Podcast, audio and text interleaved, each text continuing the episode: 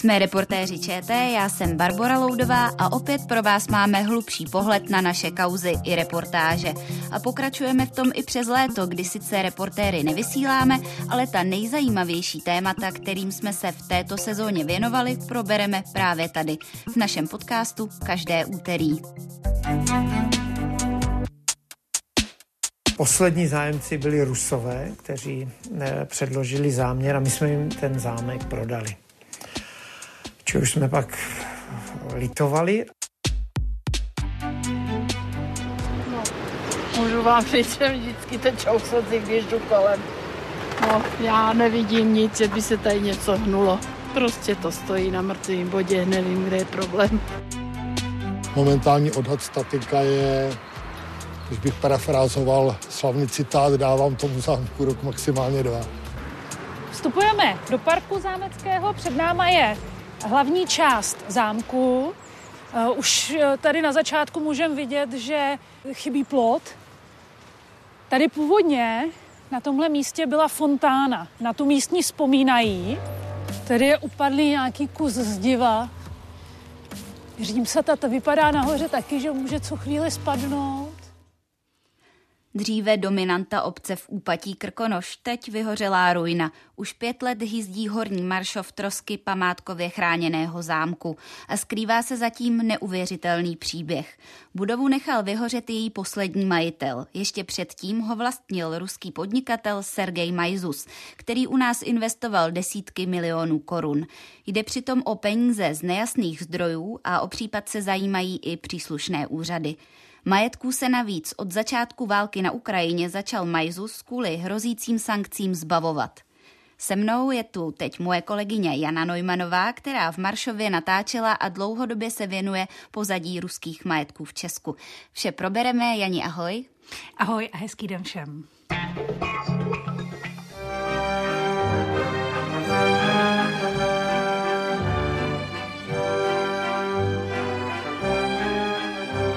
Jak se vůbec může stát, že památkově chráněný zámek pět let leží ladem a chátrá? A bylo tohle něco, co zaujalo i tebe, eh, nebo jak se vlastně o to téma eh, začala zajímat? Eh, tak eh, tam je to právě hodně viditelné. Když jedete do Krkonoš, do Pece pod Sněžkou, tak vždycky vlastně uh, musíte projet okolo toho zámku a je vidět, že to je teda úplná ruina, už asi pět let. Uh, jinak na tom, že ten zámek tak chátrá, není vlastně nic moc tak divného, protože uh, u nás je to tak, že památkáři mají jenom velmi malé páky na to, aby donutili majitele opravovat nemovitosti. Ono je to vlastně svým způsobem dobře, protože musíme chránit soukromý majetek, ale tady v tom případě je to, eh, ty okolnosti jsou opravdu velmi, velmi podezřelé, protože majitel toho zámku eh, ho sám zdevastoval a takže tady si myslím, že by ten stát mohl možná fungovat trochu lépe. To všechno fungovalo, hodiny fungovaly tam, že jo. A vevnitř, jak to vypadalo vevnitř? Krásný krbový kamna v tom vstupu, že jo, všechno krásný, jo.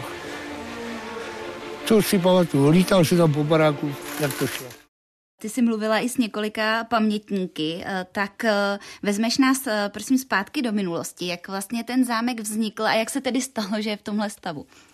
Eh, ten zámek byl postavený už v 18. století, měli ho šlechtické rody, poslední z nich byly Černínové a potom v roce 45 byl skonfiskován, byl tam dětský domov, škola, kino, eh, sloužil eh, vlastně na, ty, na tyhle ty účely.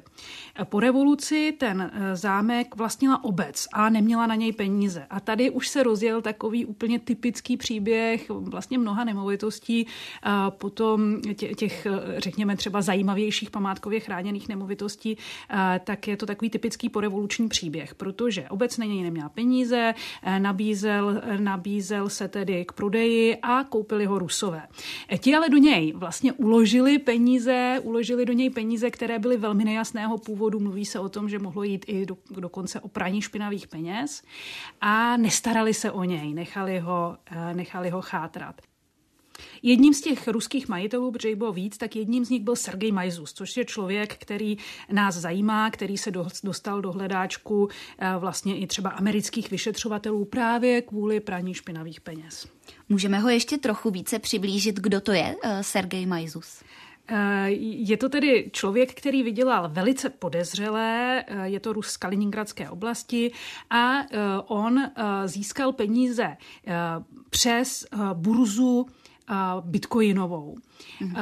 On Eh, obchodoval tedy s kryptoměnami a vlastně se mluví o tom, že přes tu jeho burzu prošly eh, peníze, které potřebovali, eh, jak říkáme, vyčistit. Takže šlo asi pravděpodobně o praní špinavých peněz. To, těmi transakcemi se zabývali vyšetřovatele američtí, kteří mluví o tom, že to byly podezřelé transakce v řádek stovek milionů dolarů a má jít až o 8 tisíc podezřelých transakcí, které byly identifikovány jako nějakým způsobem tedy podivné.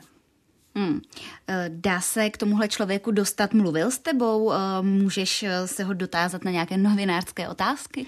Teď už to není možné. On dřív, ne, že by úplně komunikoval s novináři, ale nějaké úplně hm, strohé rozhovory dál. Nicméně on dneska už není v Čechách.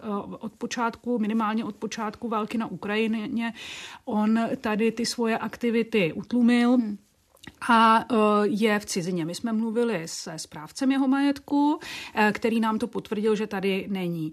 E, obecně vlastně je poměrně těžké v dnešní době ty Rusy, o kterých točíme, kontaktovat, protože oni tady už opravdu většinou nejsou. Mám, třeba se nám podaří sehnat nějaké telefonní číslo, ale to většinou nezvedají, aspoň se nám nepodařilo nikdy, i když jsme telefonní čísla měli, tak nikdy vlastně nám nikdo ten telefon nezvedl. U Sergeje Majzuse ještě jedna zajímavá věc, on už ani tady k dohledání nebude, protože on dokonce přišel o povolení k pobytu v České republice. A jeden z těch důvodů vlastně byl, že právě ten původ těch jeho peněz je podezřelý a že člověka s takto podezřelým původem peněz tady u nás nechceme. To potvrdil i soud, protože eh, jeho povolení k pobytu sice zamítlo eh, ministerstvo vnitra, ale on se obracel na soud a soud potvrdil, že tedy to není člověk, kterého bychom tady chtěli. Mluvila si ale vlastně s lidmi, kteří se s ním potkali eh, a tak zmiňovala si toho správce, jak ho popisují. Jsou vlastně nějaké podrobnosti známe? My ho neznáme úplně z Maršova, protože eh, to, co jsem eh, zjistila v Maršově, tak tam eh, jsem zjistila, že tam ho vlastně nikdo nezná. Tam, on tam koupil tedy za zhruba 10 milionů korun ten zámek, ale vlastně se tam nikdy nějak neukázal, ačkoliv avizoval někde v médiích, že jeho syn rád lyžuje a že by to rád využíval jako chatu, jako zázemí pro lyžování, ale nikdy tam nejezdil. Ale známe ho z jiných jeho nemovitostí, kde o něm ty, ti lidé vypovídají a mluví o tom, že to je člověk, který jako si libuje v nějakém luxusu, lítá vrtulníky a tak dále. Nakonec Majzus tedy zámek v Maršově prodal, ale právě tuto transakci doprovází eh, ten zmiňovaný požár. Praskala jakoby pět láhev, pak jsem slyšel nějaký hlasy něco jakože a je to. Skočili do auta a zakvíleli gumy a byli pryč. Volal kamarád, hoří ti barák.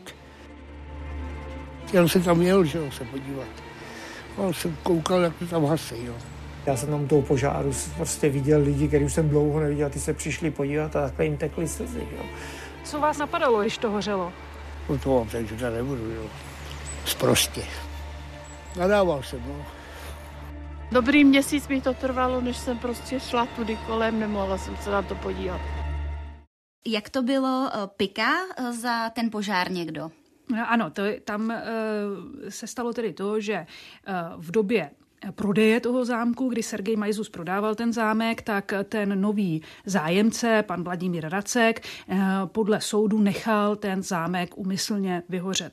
Eh, on, tedy Vladimír Racek, je za to ve vězení, protože to nebyl jediný požár, který si měl podle soudu objednat a e, spekuluje se o tom, jaký tam byl ten záměr. Co víme je, takže se podařilo tedy snížit cenu o 2 miliony, tu prodejní cenu, ale samozřejmě e, to nedává úplně logiku, protože z toho zámku je úplná ruina a e, vlastně se neví, co s ním. Teď do něj teče, majitel je ve vězení, takže e, vlastně ta logika toho je tam pochybná trochu. V tuhle chvíli s tím tedy nikdo ani nemůže nic dělat.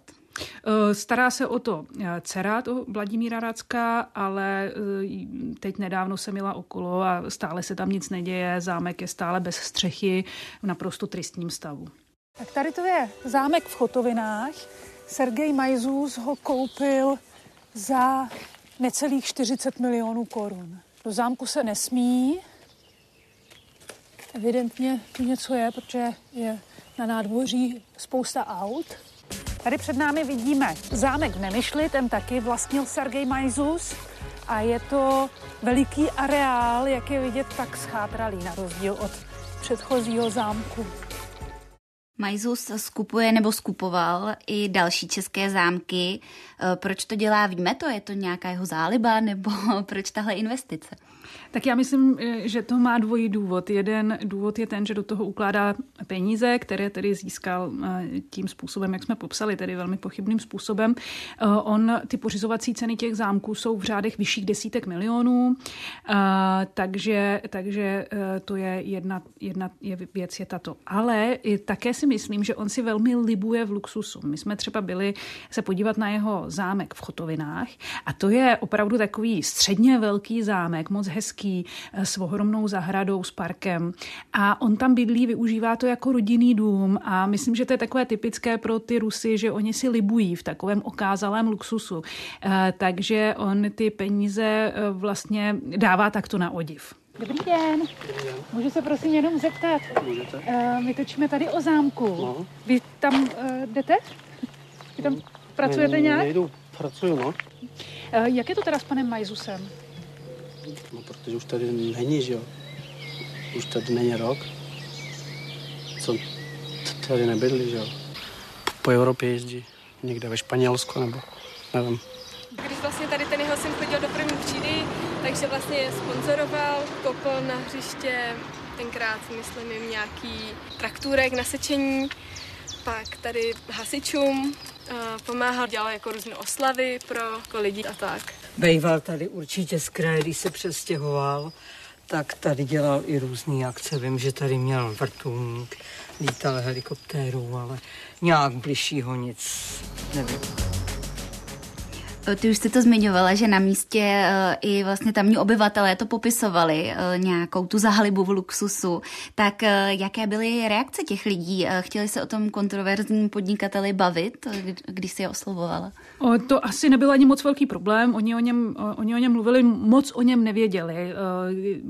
Mluvili jsme tam třeba s jednou maminkou, která trošku teda zná to prostředí tam. Je syn Sergej Majzu se tam chodil do školy a v té době tam Majzus podporoval různé aktivity, hasiče, koupil nějaký traktůrek na sekání místního hřiště a tak dále.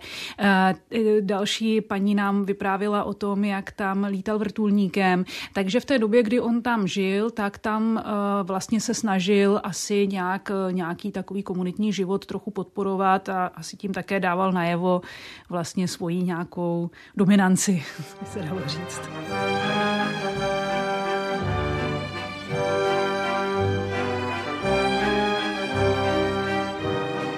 Majzus se začal zámku těsně po začátku války na Ukrajině zbavovat. Eh, přepisoval je na své příbuzné, myslím, že manželku.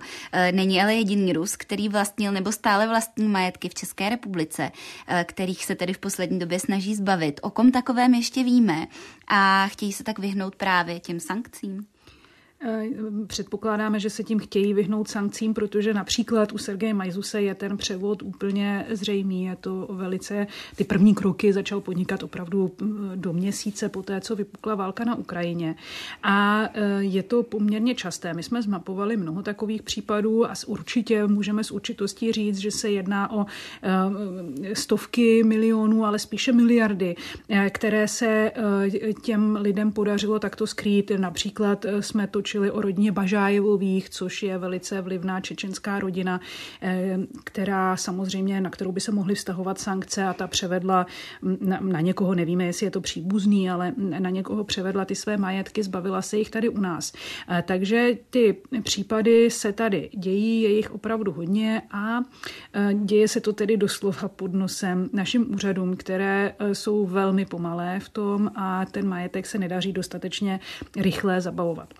Jeden takový případ jsme také natáčeli a to je trošičku jiný a to je zase, kdy se snaží ten ruský podnikatel tady prodat mm. svůj majetek a točili jsme v Karlových Varech ve Vile Margarita, kterou z poloviny vlastní ruský oligarcha Aleksandr Abramov, což je muž, který je blízký Vladimíru Putinovi a vlastně by se na něj ty sankce mohly vztahovat. V České republice ani v Evropě se na něj zatím nevztahují, ale mohly by se na něj vztahovat. A on prodává právě majetky v České republice. Při tom natáčení eh, vy jste se eh, vlastně vydávali nebo jeli jste tam eh, jako případní zájemci, kupci. Tak můžeš nám popsat situaci z pohledu novinářské práce, jak vlastně to funguje takhle se skrytou kamerou? Ona to vlastně nebyla skrytá kamera. My jsme si vymysleli legendu, což je samozřejmě v té novinářské praxi možné použít. Musíme vždycky velice pečlivě. Tady v tom případě ten, ten veřejný zájem je jasný. Je, je to člověk, který je blízký Vladimíru Putinovi, prodává tady majetek. Takže tedy jsme využili legendu, že jsme, že jsme uh, z realitní kanceláře, byli jsme domluvení i s majitelem té realitní kanceláře uh, a uh, hráli jsme vlastně lidi, kteří mapují zajímavé nemovitosti pro významného investora. Takže s touhletou legendou jsme tam přišli, natáčeli jsme vlastně po celou dobu, trochu jsme si chvílema říkali, jestli to tomu správci toho objektu nebude podezřelé, mm-hmm. protože jsme se dost o, o, o Katě po chvíli začali už ptát na to, jestli eh, nevadí, že to majitelé jsou rusové a, a co sankce. Takže pak už jsme měli pocit, že jsme trochu podezřelí, ale proběhlo to všechno hladce a správce si ničeho asi nevšim. Nebo jestli všim, tak to nedal najevo.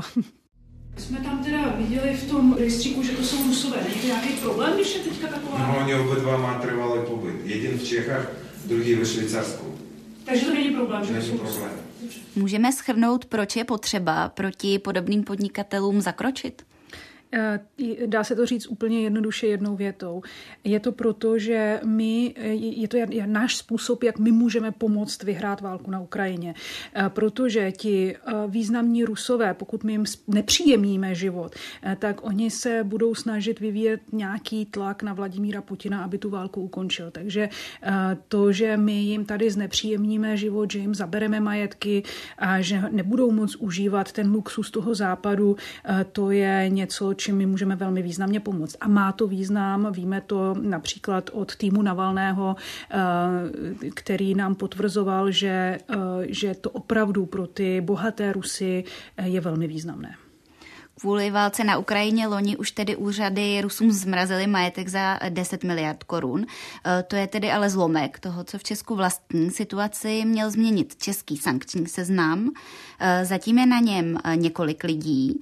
Dělá v Česku v tomto kontextu dost. A jak je na tom třeba Evropská unie, která má také podobný sankční seznam? 10 miliard, které byly zabaveny, to zní jako poměrně vysoké číslo, ale podle toho, co víme, tak eh, jde nejvíc o peníze, které byly v bankách. Eh, samozřejmě stát zabavil i některé nemovitosti, ale to je zatím jenom úplné minimum. Eh, ten český sankční seznam zatím příliš nefunguje. Je to hodně o tom, že na ministerstvu ani nejsou vyčleněny dostatečné kapacity, které by ten sankční seznam vytvářely. Samozřejmě to není taky úplně jednoduché, protože my se na rozdíl od Ruska pohybujeme v právním prostředí, takže všechny ty věci musí být právně velmi dobře podložené a to není tak úplně jednoduché. Hmm. V tuto chvíli my tedy provádíme sankce podle evropského sankčního seznamu a e, postupně tedy na něj budeme dodávat pravděpodobně tedy nějaká ta jména z Čech. E, ten problém je také často v tom, že e, ti lidé tady nemají psaný majetek na sebe, mají ho například na své partnery, rodiče a ta Evropa se s tímhletím neumí úplně dobře vypořádat. Zatím tady neplatí to pravidlo, že Evgením Prigožin je na sankčním seznamu, tudíž jeho matka může být sankcionovaná. Tyto věci jsou zatím velmi problematické. Když se o to zajímáš jako reportérka, o takhle citlivé záležitosti, které se týkají národní i mezinárodní bezpečnosti, eh, tak je asi obtížné se k tomu dostat. Eh, je to tak? To určitě, co se týká těch českých úřadů, tak ty se samozřejmě obrňují mlčením, ale to, co je pro nás asi nejobtížnější, je, že my jako moc neznáme ty ruský reálie a máme jazykovou bariéru. Není to jako vlastně i třeba latinka, latinkou si napíšete nějaké jméno a, a něco se o tom člověku dozvíte. Tady máme, tady máme jazykovou bariéru a s tím se samozřejmě potýkáme. Eh, máme teda v televizi eh, i kolegy, kteří eh, mluví rusky, ti nám pomáhají, tak, takže je to taková spolupráce. A ono totiž jde mnohdy o třeba komunální politiky nebo vysoké úředníky. A ta jména tady u nás prostě nejsou známá, takže je velmi těžké je najít. Hodně v tom pomáhají lidé z Ruska. Můžu třeba zmínit dvojice youtuberů tady na natočila takovou procházku Karlovými Vary a tam poukázali a vlastně odhalili majetek eh, několika významných Rusů, eh, právě na které bychom třeba bez jejich pomoci úplně nepřišli. S dalším odhalením přišel nedávno tým Alexeje Navalného, který zmapoval majetek rodiny ruského zbrojaře, velmi blízkého eh, člověka Putina, jeho opory, Borise Obnosova a ukázalo se tedy, že jeho rodina u nás vlastní velmi významný majetek. Takže v tomhle tom my musíme musíme mnohem víc eh, spolupracovat právě třeba s lidma z ruskojazyčného prostředí a tak dále. Nikdo nechce защищать Putina. Možná lehko zajít v štáb Južného vojenného okruhu. Ty už jsi zmiňovala, že v tuhle chvíli dostat se k těm ruským biznismenům eh, ani nejde, protože už tady často ne, nejsou. Ale předpokládám, že se i předtím dobře chránili před pozorností médií. Tak eh, mluvila jsi někdy s někým z nich, poskytl ti rozhovor? Ano, určitě jsem, určitě jsem někdy s některými z nich mluvila a, a byli to většinou ti, kteří tady ty aktivity měli takové jako, řekněme, očividnější. Tak ano, s těmi, s těmi se v minulosti dalo mluvit, ale teď už jsou většinou uzavřeni všichni. Hmm. Jaký jsi z nich měla dojem? Já mám vždycky z, z nich takový dojem i z toho, co dělají, i z toho, jak mluví, že je tam taková určitá přezíravost a e, tak, taková prostě nás trošičku berou jako svůj majetek nějak, bych tak řekla. A je to takový můj osobní dojem, ale, ale ten, jsem, ten jsem nabila. Janí, děkuji za tvůj čas. Já taky děkuji, naschle. Jsme reportéři ČT, v televizi nás teď sice neuvidíte všechny naše reportáže, včetně té o zámku v Maršově i ruských sankcích, ale najdete na i vysílání a můžete se k ním v klidu vrátit. No a příští úterý vám další z nich zase o něco víc přiblížíme v novém díle podcastu. Tentokrát s Adélou Paclíkovou, Zuzanou Černou a Ondřejem Golisem o řetězových mailech. Hezké léto a díky, že nás sledujete i posloucháte.